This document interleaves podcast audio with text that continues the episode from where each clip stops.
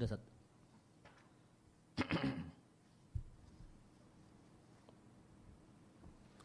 Alhamdulillah wassalatu wassalamu ala rasulillah wa ala alihi wa sahbihi wa man tabi'ahum bi ihsanin ila yaumidin amma ba'd kaum muslimin dan muslimah rahimani wa rahimakumullah kembali kita lanjutkan kajian dari buku yang berjudul Wala Taqrabuz Zina karya atau jangan dekati zina karya saya Mustafa Al-Adawi hafizallahu taala. Kita sampai pada halaman 33. Amma man taraka hadhil fahishata Orang yang meninggalkan perbuatan keji ini yaitu zina padahal mampu melakukannya fahani an lahu ya, maka selamat untuknya thumma hani'an kemudian selamat untuknya. Ya, Nabi Shallallahu Alaihi Wasallam menyampaikan tentang tujuh orang yang mendapatkan naungan Allah Subhanahu Wa Taala. Sab'atun yudhilluhumullahu fi dhillihi yawma la dhilla illa dhilluhu. Ada tujuh jenis orang yang Allah akan beri naungan fi dhillihi dalam naungannya di hari tidak ada naungan kecuali naungan Allah.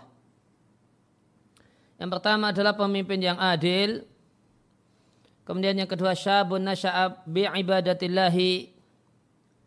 Seorang anak muda yang tumbuh besar dalam ibadah kepada Allah. Wa rajulun qalbuhu mu'allakun. Kok itu muqalla'un ya? Maksudnya mu'allakun. Terbalik sekali. Ya, mu'allakun fil masajidi bergantung di masjid Warajulani dan dua orang tahaba fillahi yang keduanya bersahabat dekat karena Allah. Keduanya kumpul alaihi karena Allah. Watafaraqa alaihi dan keduanya berpisah karena Allah. Dan seorang yang diajak oleh seorang perempuan yang memiliki kedudukan dan kecantikan. Fakal lantas lelaki tersebut mengatakan ini akhafullaha aku takut kepada Allah. Kemudian seorang yang bersedekah dengan satu sedekah, dia sembunyikan sedekahnya sampai la ta'lama yaminuhu matun shimaluhu tangan kanannya tidak mengetahui apa yang diinfakkan oleh tangan kirinya. Warajulun dan seorang yang mengingat Allah khalian dalam kesunyian fafadat ainahu lantas berlinanglah dua air matanya. Demikian hadis yang diatkan oleh Al-Bukhari dan Muslim.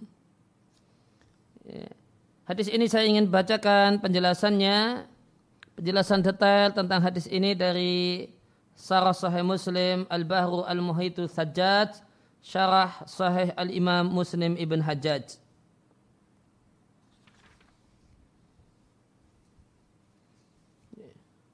Nabi menyampaikan sebaatun tujuh orang.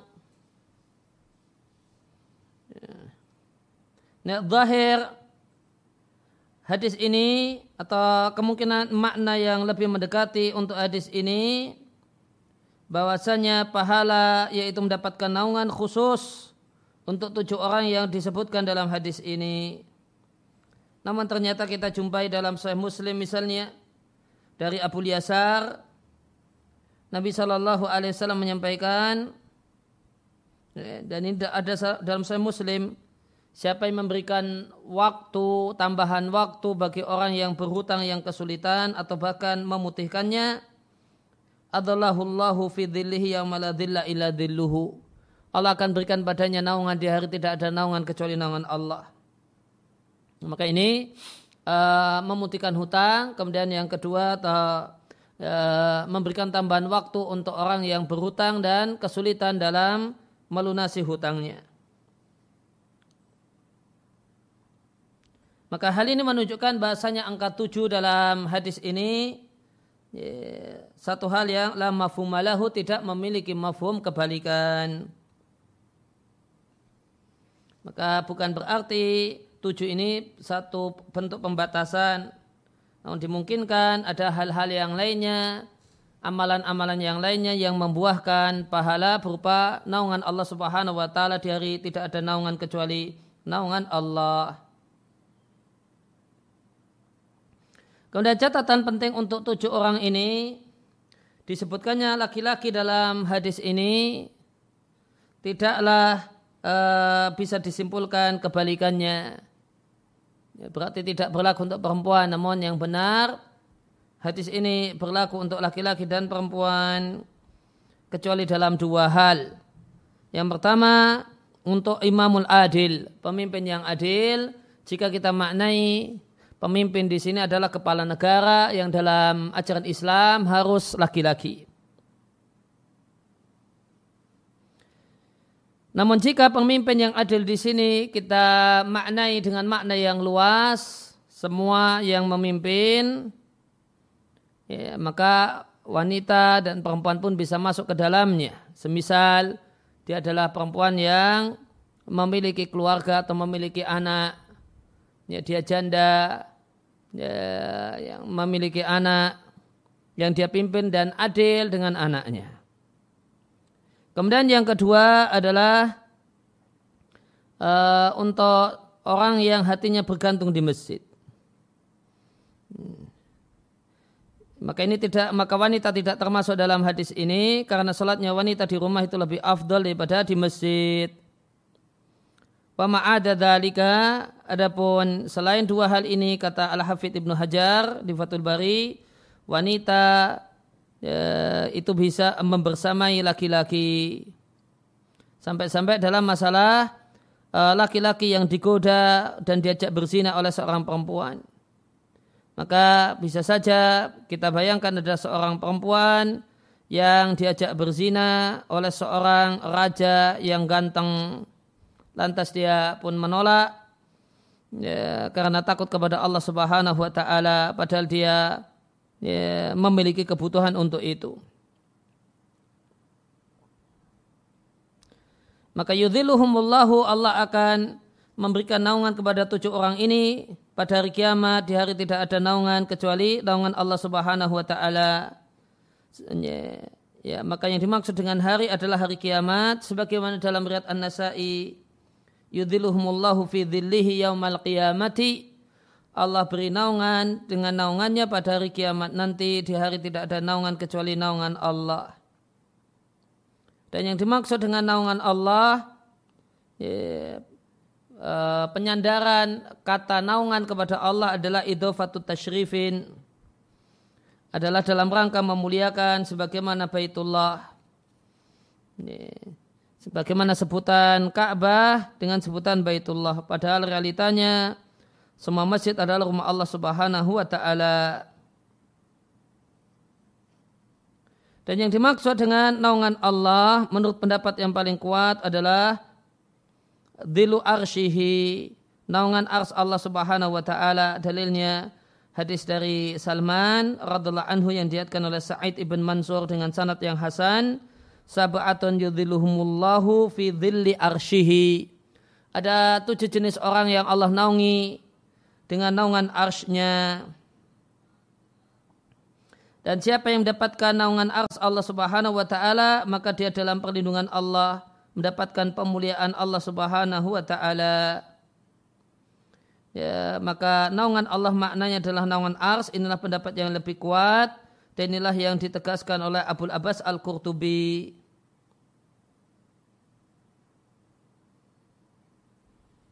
Dan ini diperkuat dengan penegasan bahasanya naungan tersebut adalah naungan pada hari kiamat. Kalau jika naungan itu maknanya perlindungan, ya, maka ini berlaku sebelum hari kiamat dan pada saat hari kiamat.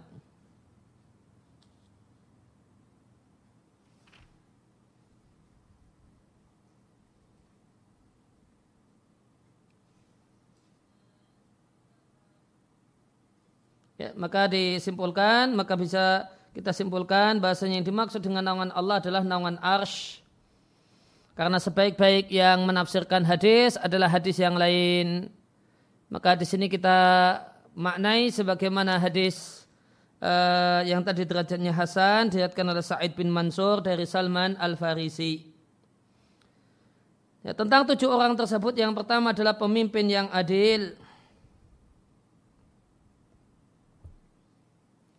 Dan yang dimaksudkan dengan pemimpin yang adil, yang lebih tepat, maknanya adalah sahibul wilayatil uzma. Adalah kepala negara. Dan bisa kita kiaskan dengan kepala negara, wa yaltahiku bihi kuluman waliya syai'an min umuril muslimin. Ya. Setiap orang yang punya kekuasaan mengurusi dan menangani ya, urusan kaum muslimin lantas bersikap adil. Ya, maka maksud pokoknya adalah kepala negara, namun bisa dimasukkan ya, ke dalam al-imamul adilu semua orang yang punya kekuasaan. Ya, menimbang diperkuat oleh hadis yang diatkan oleh Muslim dari Abdullah bin Amr Innal muqsitina indallahi ala manabira min nurin an yaminir rahman. Ya, orang-orang yang bersikap adil di sisi Allah itu berada di mimbar-mimbar dari cahaya di sebelah kanan Allah Ar-Rahman. Itulah orang-orang yang adil dalam hukumnya, adil terhadap keluarganya dan anak uh, dan bawahan yang di bawah kekuasaannya. Nah, apa yang dimaksud dengan pemimpin yang adil?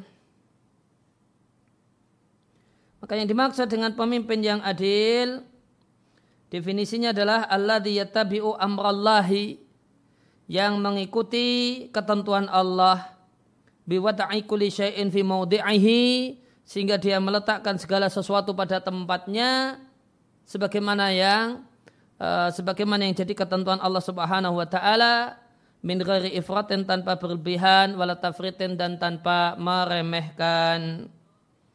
Nah dari tujuh orang yang mendapatkan naungan ars ini yang disebutkan pertama kali adalah pemimpin yang adil. Kenapa?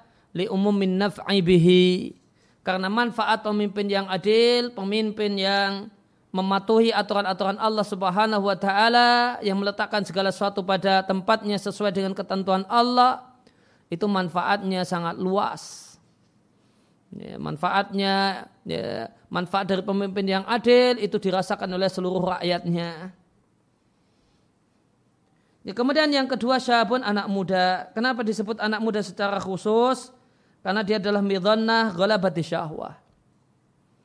Ya, karena anak muda itu berpotensi besar dikuasai oleh syahwatnya. Karena dalam diri anak muda terdapat ya, faktor pendorong yang sedemikian kuat untuk mengikuti hawa nafsu. Dalam kondisi demikian kok dia rajin beribadah, maka itu satu hal yang sangat berat. Dan dalam kondisi demikian anak muda seperti ini ya, kok sibuk dengan ibadah, maka itu lebih menunjukkan dominannya takwa pada dirinya daripada sahwat dan nafsunya. Nasya'a artinya nabata wabtada'a, tumbuh besar. Artinya anak muda ini lam yakullahu sebuatun, tidak memiliki sahwat, hura-hura, main-main, dan hal-hal yang sia-sia.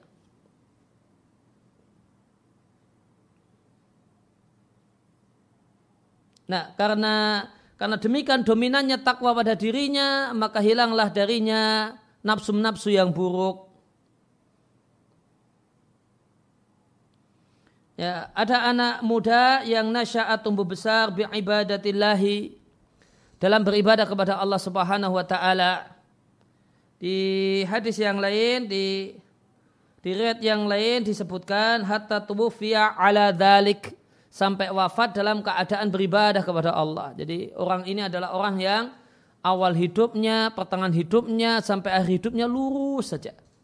Untuk ibadah kepada Allah Subhanahu wa taala tidak toleh kanan toleh kiri tidak toleh, uh, toleh kanan uh, yaitu pemahaman-pemahaman yang menyimpang atau toleh kiri dengan berbagai macam bentuk sahawat, keinginan-keinginan berbuat maksiat yang buruk. Dia lurus saja. Maka itu satu hal yang sangat-sangat menakjubkan. Maka layak untuk mendapatkan keistimewaan dan pemuliaan di mana anak muda ini orang yang seperti ini ya, dapat tempat yang ya, yang sejuk, tidak kepanasan di padang mahsyar. Kemudian tadi kita baca syabun nasya'a bi ibadatillahi pakai ba. Nasya'a bi ibadatillahi. Ba di sini bisa dimaknai dengan ba musahabah. Artinya membersamai. Maka dia tumbuh besar bersama aktivitas ibadah kepada Allah Subhanahu wa taala. Namun boleh juga ba di sini bi ibadatillahi maknanya fi sehingga nasya'a bi ibadatillah artinya nasya'a fi ibadatillahi dalam beribadah kepada Allah. Kemudian manusia jenis yang ketiga adalah yang ini khusus untuk laki-laki tadi sebagaimana kata Ibnu Hajar di Fathul Bari rajulun qalbuhum wa alakun fil masajid. Seorang laki-laki yang hatinya bergantung di masjid. Ya, artinya dia sangat suka berada di masjid. Bukan untuk wifi-nan di masjid namanya. Ya, suka sangat suka berada di masjid bukan karena ada fasilitas uh, wifi di masjid kemudian suka sekali berada di masjid bukan. Ya, namun dia suka berada di masjid li salati wa dzikri wa qiraatil Quran untuk kegiatan ibadah di masjid berupa salat, zikir dan baca Al-Quran. Nah, dikatakanlah hatinya bergantung ke masjid, ini tidak Kondisi ini tidak akan terwujud kecuali pada orang yang rasa cinta dengan sholat dan rutin mengerjakan sholat itu demikian menguasai hatinya.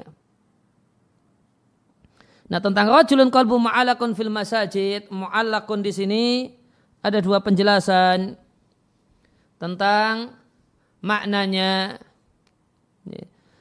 Makna yang lebih mendekati dan yang lebih tepat Mu'alakun di sini diambil dari kata-kata ta'liq. Artinya bergantung. Maka hatinya diserupakan dengan sesuatu yang digantung, dicangkolkan, dan tertambat di masjid. Maka hatinya diserupakan seperti lentera dan lampu yang digantung di masjid. Ya, lampu masjid yang digantung di masjid itu ya selalu di masjid tidak pernah. Ya, bisa dikatakan hampir-hampir tidak, tidak pernah dikeluarkan dari masjid. Sehingga kata-kata bergantung di masjid itu menunjukkan mengisyaratkan tuli ya, isaratan ila tulil mulazamati bil qalbi. Dengan hatinya dia lama dia senantiasa membersamai masjid meskipun badannya di luar masjid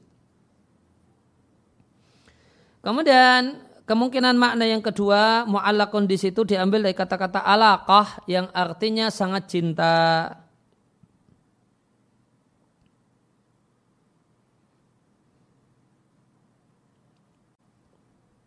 Sebagaimana didukung oleh riwayat dari Salman min hubbiha karena cintanya dengan masjid. Namun dari dua kemungkinan makna ini yang paling mendekati yang pertama. Mu'alakun diambil kata-kata ta'liq artinya bergantung, artinya digantung. Kemudian rajulani dua orang yang berkawan dekat. Ya, artinya masing-masing dari keduanya punya kedekatan hati dengan yang lain. Dan ini secara hakiki bukan hanya kelihatannya dan nampaknya, namun betul-betul ada kedekatan hati di antara keduanya. Dan ini adalah fillahi karena Allah, bukan karena tendensi duniawi. Fillah di sini fi-nya artinya sababiyah, disebabkan karena Allah. Keduanya istama kumpul karena Allah dan berpisah karena Allah. Yaitu kumpul dan berpisahnya karena rasa, cinta yang telah disebutkan.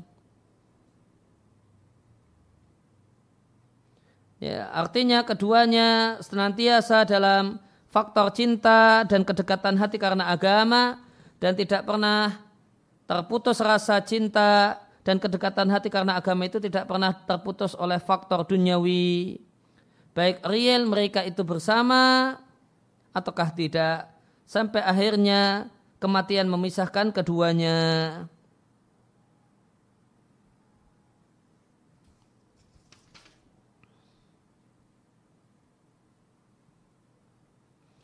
Kemudian eh, selanjutnya yang kelima, rajulun seorang laki-laki yang diajak oleh seorang wanita yang memiliki kedudukan dan kecantikan.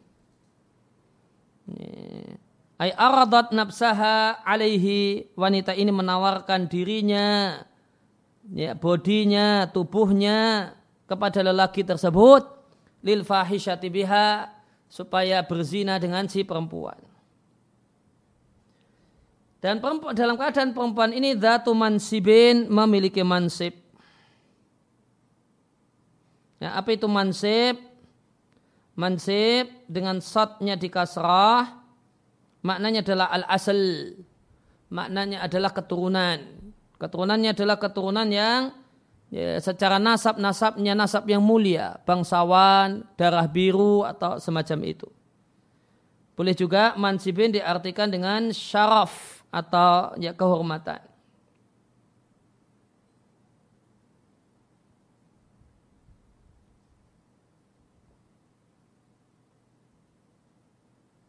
Maka perempuan tersebut diberi label dengan label yang dengan memiliki kriteria, memiliki keadaan yang menyebabkan umumnya laki-laki memiliki minat yang sangat kuat padanya.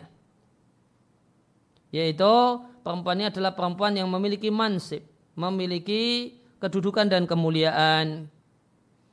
Kalau dia adalah seorang wanita yang memiliki mansib, maka bisa dipastikan dia punya kedudukan terhormat. Bukan perempuan rendahan. Bukan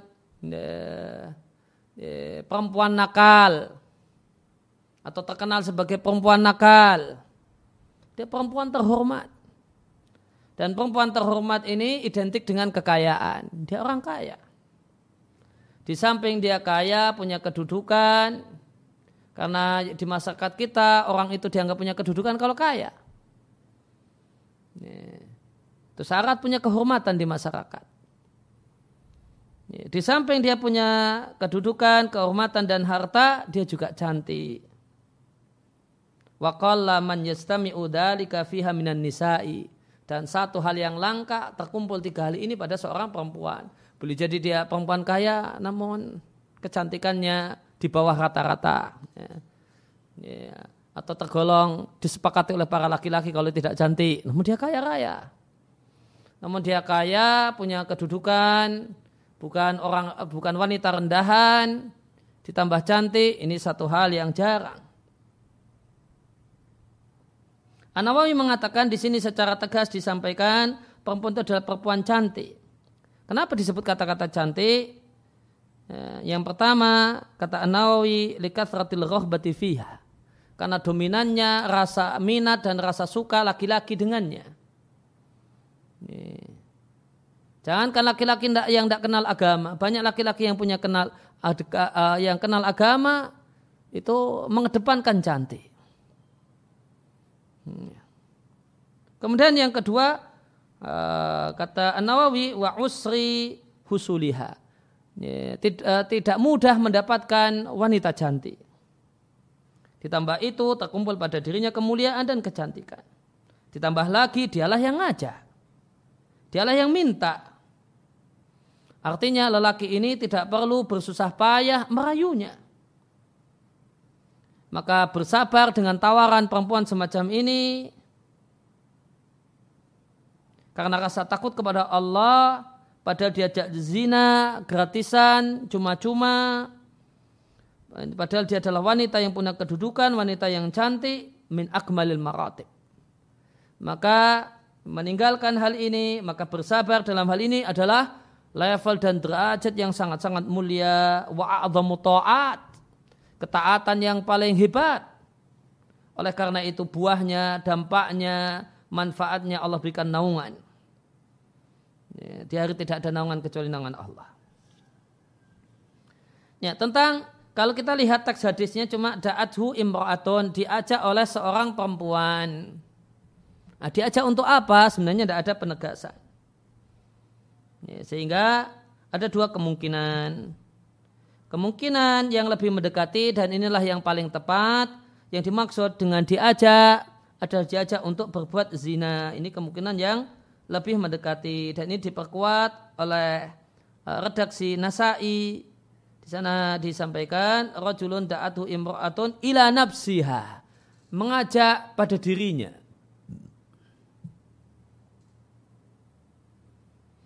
Kemudian ada kemungkinan yang kedua yang dimaksud dengan ya, mengajaknya adalah ya, maknanya antakuna da'atsu ila tazawuji biha. Mengajak si laki-laki untuk menikahinya. Ini diajak untuk halal. Ini ada ulama yang mengatakan yang dimaksud dengan diajak oleh si perempuan adalah diajak untuk nikah. Loh, kenapa ditolak padahal ini halal, wanita cantik, punya kedudukan. Nah, maka di sini ada pelajaran bagi para laki-laki. Untuk tidak mudah terpesona dengan uh, wanita kaya, ya, tidak kemudian uh, wanita cantik, ya, karena pakai sudut pandang ini di antara satu hal yang mulia, satu hal yang baik, satu hal yang terpuji. Ya, seorang laki-laki yang berkesempatan nikah dengan nikah halal syar'i dengan seorang wanita yang cantik, wanita yang kaya, namun dia memilih untuk uh, lamaran si wanita ini untuk tidak diiyakan. Ini, penawaran si wanita ini tidak diiyakan. Kenapa?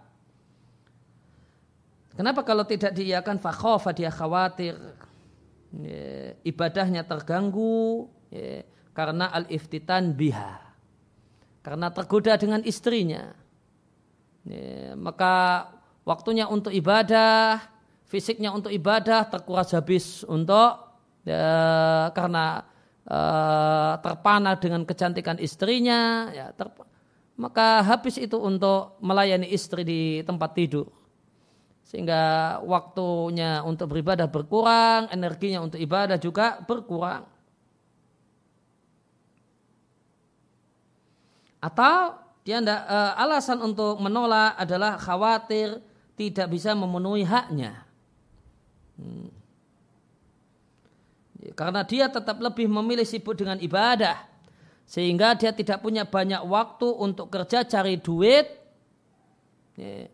Sehingga punya duit yang layak untuk diberikan kepada wanita cantik semacam ini. Wanita cantik dan kaya semacam ini. Ya, kalau itu wanita cantik dan kaya, tentu nafkahnya ya beda dengan wanita biasa. Ya. Wanita yang punya jadwal kesalon setiap bulan ya tentu beda dengan wanita yang tidak demikian. Ya, wanita yang kaya yang biasa dengan kehidupan kaya tentu nafkah yang layak untuk dia berbeda.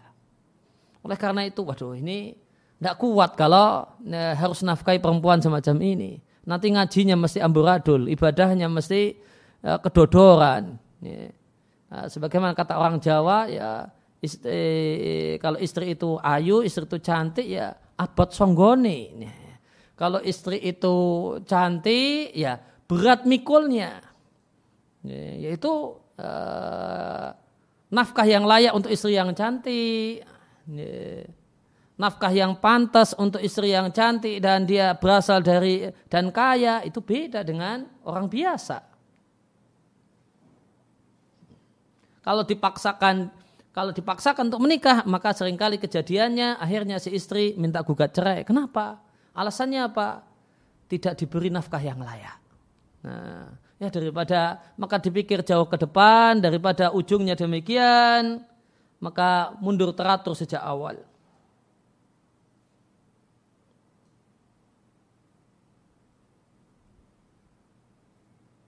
Nah, maka ini dua kemungkinan maknanya meskipun wal awwalu adhar kemungkinan makna yang lebih kuat adalah yang pertama yaitu diajak di sini adalah diajak untuk zina.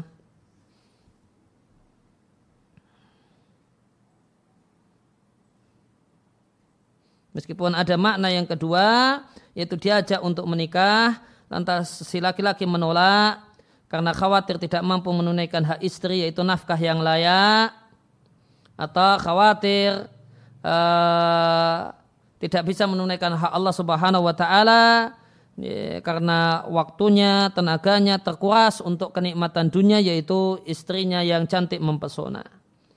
Fakal lantas laki ini menolak dengan mengatakan ini akhafullah aku takut kepada Allah Subhanahu wa taala. Kemungkinan yang lebih mendekati kalimat ini diucapkan dengan lisan. Boleh jadi untuk mencegah dirinya supaya tidak berbuat zina dan sebagai alasan yang dia sampaikan kepada wanita tersebut. Dan dimungkinkan juga bahwasanya uh, dia mengucapkan kalimat ini di dalam hati. Dan penolakan wanita ini yang menolak untuk diajak berzina cuma-cuma dalam keadaan itu wanita cantik ini adalah bukti betapa besar pengetahuannya tentang Allah Subhanahu wa taala. Ya, dalam dirinya dipenuhi dengan ma'rifatullah, mengenal Allah Subhanahu wa taala. Dan penolakannya ini menunjukkan kalau dia punya rasa takut yang luar biasa dengan hukuman Allah Subhanahu wa taala, punya rasa malu yang sangat besar kepada Allah Subhanahu wa taala. Dan apa yang dilakukan oleh uh, orang yang kelima dalam hadis ini disebut oleh Al-Qurtubi wahada wal maqamul yusufiyu ini makomnya makom Nabi Yusuf alaihi salatu wassalam. Kemudian yang keenam seorang yang bersedekah dengan satu sedekah. Di sini sodakotin dengan menggunakan isim nakirah yaitu tujuannya untuk mencakup semua nilai sedekah baik sedikit ataupun banyak. Bahir hadis ini kemungkinan yang mendekati mencakup sedekah sunnah ataupun sedekah yang wajib. Ya, gitu, namun yang lebih tepat berdasarkan pertimbangan yang lain yang dimaksud dengan sedekah di sini adalah sedekah sunnah. Kenapa? Karena kata para ulama untuk sedekah wajib, terang-terangan dalam memberikan sedekah yang wajib itu lebih utama daripada menyembunyikannya. Sehingga menurut Ibnu Abbas dan mayoritas para ulama, sedekah yang dimaksudkan dalam hadis ini adalah sedekah sunnah.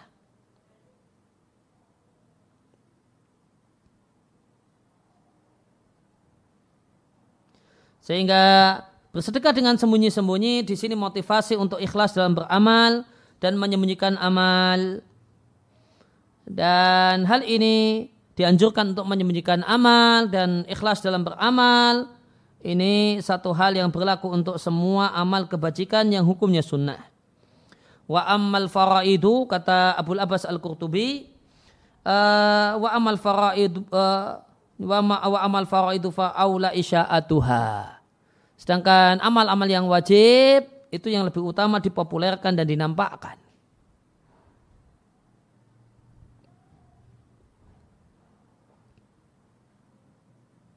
Kemudian fa'akhfaha dia sembunyikan sedekahnya hatta la ta'lama sehingga dia sehingga salah satu tangannya tidak mengetahui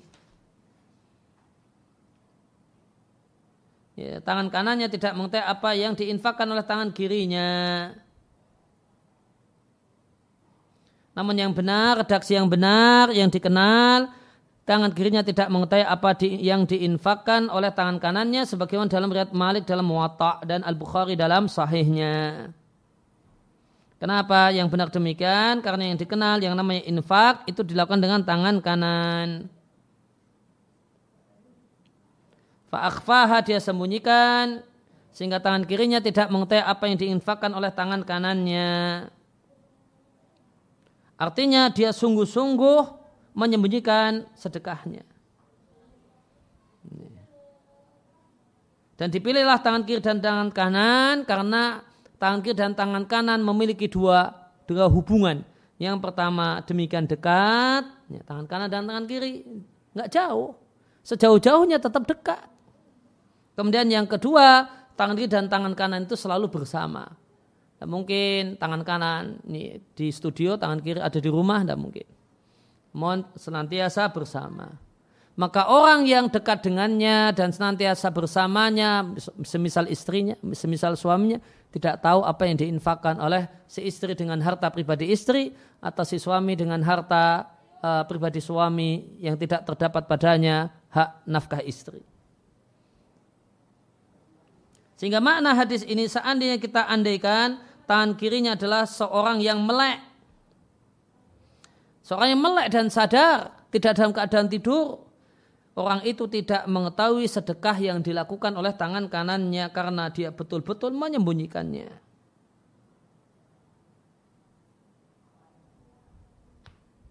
Nah, di antar bentuk menyembunyikan uh, sedekah Ya, di antara bentuk menunjukkan sedekah yang luar biasa kata Al-Qurtubi mengutip perkataan sejumlah ulama termasuk contohnya namun bukan pembatasan. Di antara contoh sedekah yang luar biasa disembunyikan adalah ya, ayat tasaddaqa ala dha'ifi fi suratil mushtari minhu.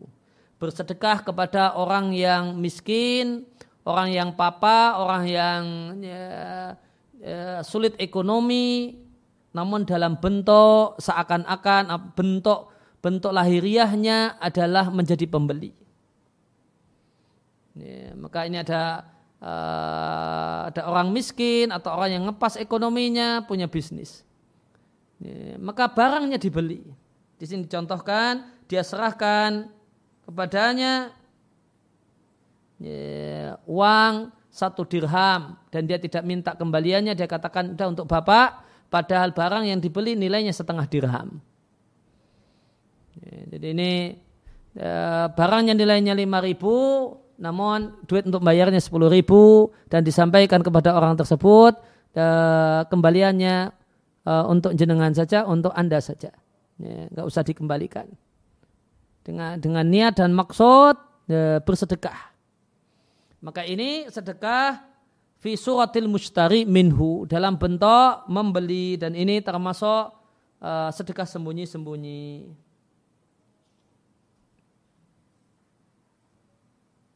Kemudian yang ketujuh rajulun dzakarallaha seorang yang ingat Allah Subhanahu wa taala dengan hatinya dengan uh, mengingat-ingat dan dengan lisannya dengan mengucapkan kalimat-kalimat zikir dalam keadaan khalian ay minal khalqi sepi tidak ada orang karena sepi maka lebih terjaga dari riak. Ini makna yang pertama atau penjelasan yang pertama. Sepi di sini sepi, uh, sepi fisik. Ya, misalnya di akhir malam, di menjelang subuh semuanya terlelap tidur, lantas sendirian menikmati zikir mengingat Allah Subhanahu wa taala sepi sendiri. Ya, penjelasan yang kedua yang dimaksud dengan sepi di sini khalian minal iltifati ila ghairillahi ya, tidak menoleh kepada selain Allah, tidak perhatian dan peduli kepada selain Allah, meskipun secara fisik dia berada di keramaian. Ya, masing-masing dari dua kemungkinan makna ini ada uh, lafat yang lain, terlihat yang lain yang mendukungnya. Kalau yang memaknainya dengan sepi secara fisik, itu dikuatkan dengan riwayat dari Abdullah bin Mubarak dan Hamad bin Zaid. Di sana dengan menggunakan redaksi Zakarallah fi khalain. Dia ingat kepada Allah di tempat yang sepi. Dan dari dua kemungkinan makna ini, kemungkinan yang lebih mendekati adalah kemungkinan yang pertama. Sepi di sini adalah sepi fisik. Fafadat ainahu lantas dua matanya berlinangan air mata.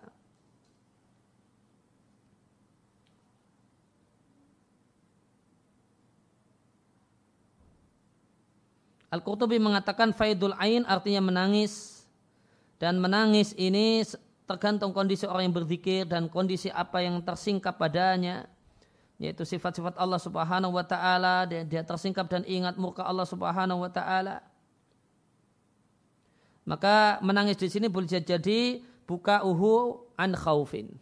Ya, jadi di sini ada keterangan Abdul Abbas Al Qurtubi uh, tentang menangis ini menangis karena apa? Penjelasan yang pertama beliau sampaikan buka uhu min khaufin. Menangis karena takut kepada Allah Subhanahu wa taala. Atau yang kedua dan atau tersingkap baginya keindahan dan kemuliaan Allah Subhanahu wa taala. Ya, sehingga menangis di sini adalah fa buka uhu an mahabbatin wa syaukin. Ya, ya, tangisan karena cinta dan rindu kepada Allah Subhanahu wa taala. Dan rasa tangisnya ini demikian luar biasa sebagaimana dalam riat hakim disebutkan. Ini, bahasanya hatta yusiba al arda min dumu'ihi. Sampai-sampai lantai sampai-sampai tanah itu basah karena air matanya. Berarti derainya demikian berderai-derai.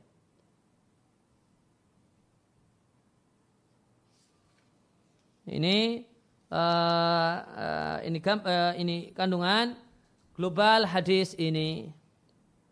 Pelajaran yang bisa kita petik pertama keutamaan pemimpin atau kepala negara yang adil.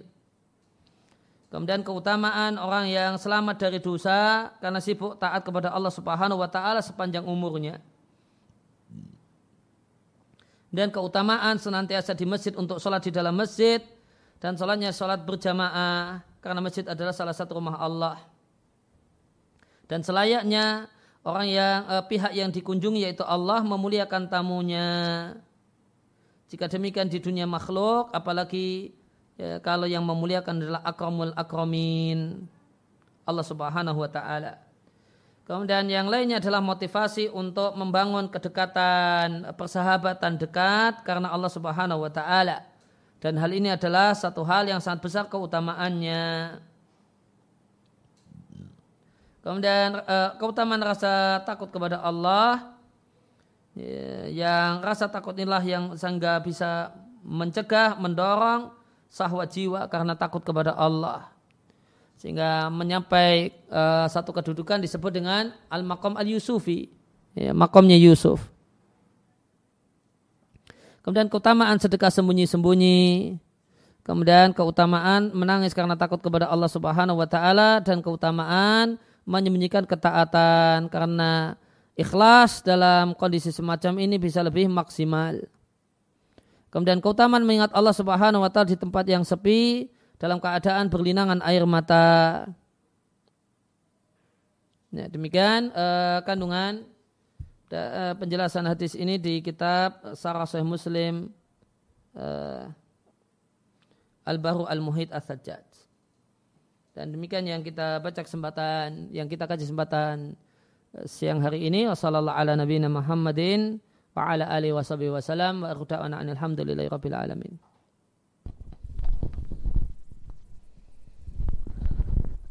Baik, saat uh, eh, ada pertanyaan. Assalamualaikum warahmatullahi wabarakatuh. Waalaikumsalam warahmatullahi wabarakatuh. Saat apakah terdapat batasan suami dalam menafkahi keluarga? Kemudian di luar kewajiban tersebut, apakah bisa diniatkan sebagai sedekah jariah? Ya, seorang suami e, memiliki kewajiban memenuhi kebutuhan dasar istri dan anak-anaknya. Setelah itu dia punya ya, terdapat uang uang suami. Nah, uang suami ini bisa dia pakai untuk e, untuk sedekah atas nama dirinya, sedekah untuk dirinya atau uh, sedekah jariah untuk dirinya. Nah, baik saat uh, eh, pertanyaan berikutnya saat Assalamualaikum warahmatullahi wabarakatuh. Waalaikumsalam warahmatullahi wabarakatuh. Barakallahu fiik Ustaz. Wallahi barik fiikum. Ustaz, ada seorang teman meminta solusi. Teman anak istri kedua yang dinikahi tanpa setahu istri pertama Pernikahannya alhamdulillah sudah berjalan 16 tahun tanpa punya anak. Hanya ada anak bawaan dari istri satu orang. Teman anak ini ada keraguan dengan masa depan rumah tangganya. Kadang-kadang dalam hatinya ada keinginan menikah lagi dengan laki-laki lain secara terbuka yang bisa menerima kehadirannya sebagai istri kedua dan diketahui istri pertama karena suaminya bukan orang yang berani untuk membuka pernikahan ini. Yang jadi pertanyaan, apakah teman anak tersebut berdosa karena masih berharap ada laki-laki lain yang mau menikahinya dan apa solusi? Jazakumullah khairan. Ya, uh, berharap adanya laki-laki yang lain itu dibolehkan dalam keadaan uh, tidak terikat dengan uh, suami yang sah, meskipun hanya sah secara agama. Adapun dalam keadaan e, berstatus sebagai istri sah seorang laki-laki kemudian membayangkan dan mengharapkan yang lainnya ya, maka ini sikap yang tidak tepat. Nah,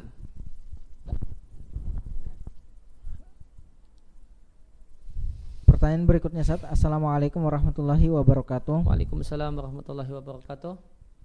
Ahsanallahu ilaikum Ustaz. Wa ilaikum.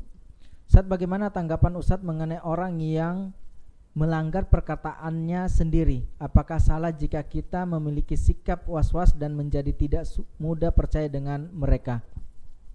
Ya pertanyaannya global, apa yang dimaksudkan? Ya, uh, tentu yang diinginkan hal-hal yang khusus, namun diajukan dengan redaksi yang uh, global, maka uh, kita tidak bisa, padahal ini satu hal yang memerlukan pertanyaan yang spesifik, maka jawabannya wallahu a'lam, sikap yang tepat dalam kasus yang ditanyakan. Nah. Demikian subhanakallahumma bihamdika asyhadu an la ilaha illa anta astaghfiruka wa atubu ilaik.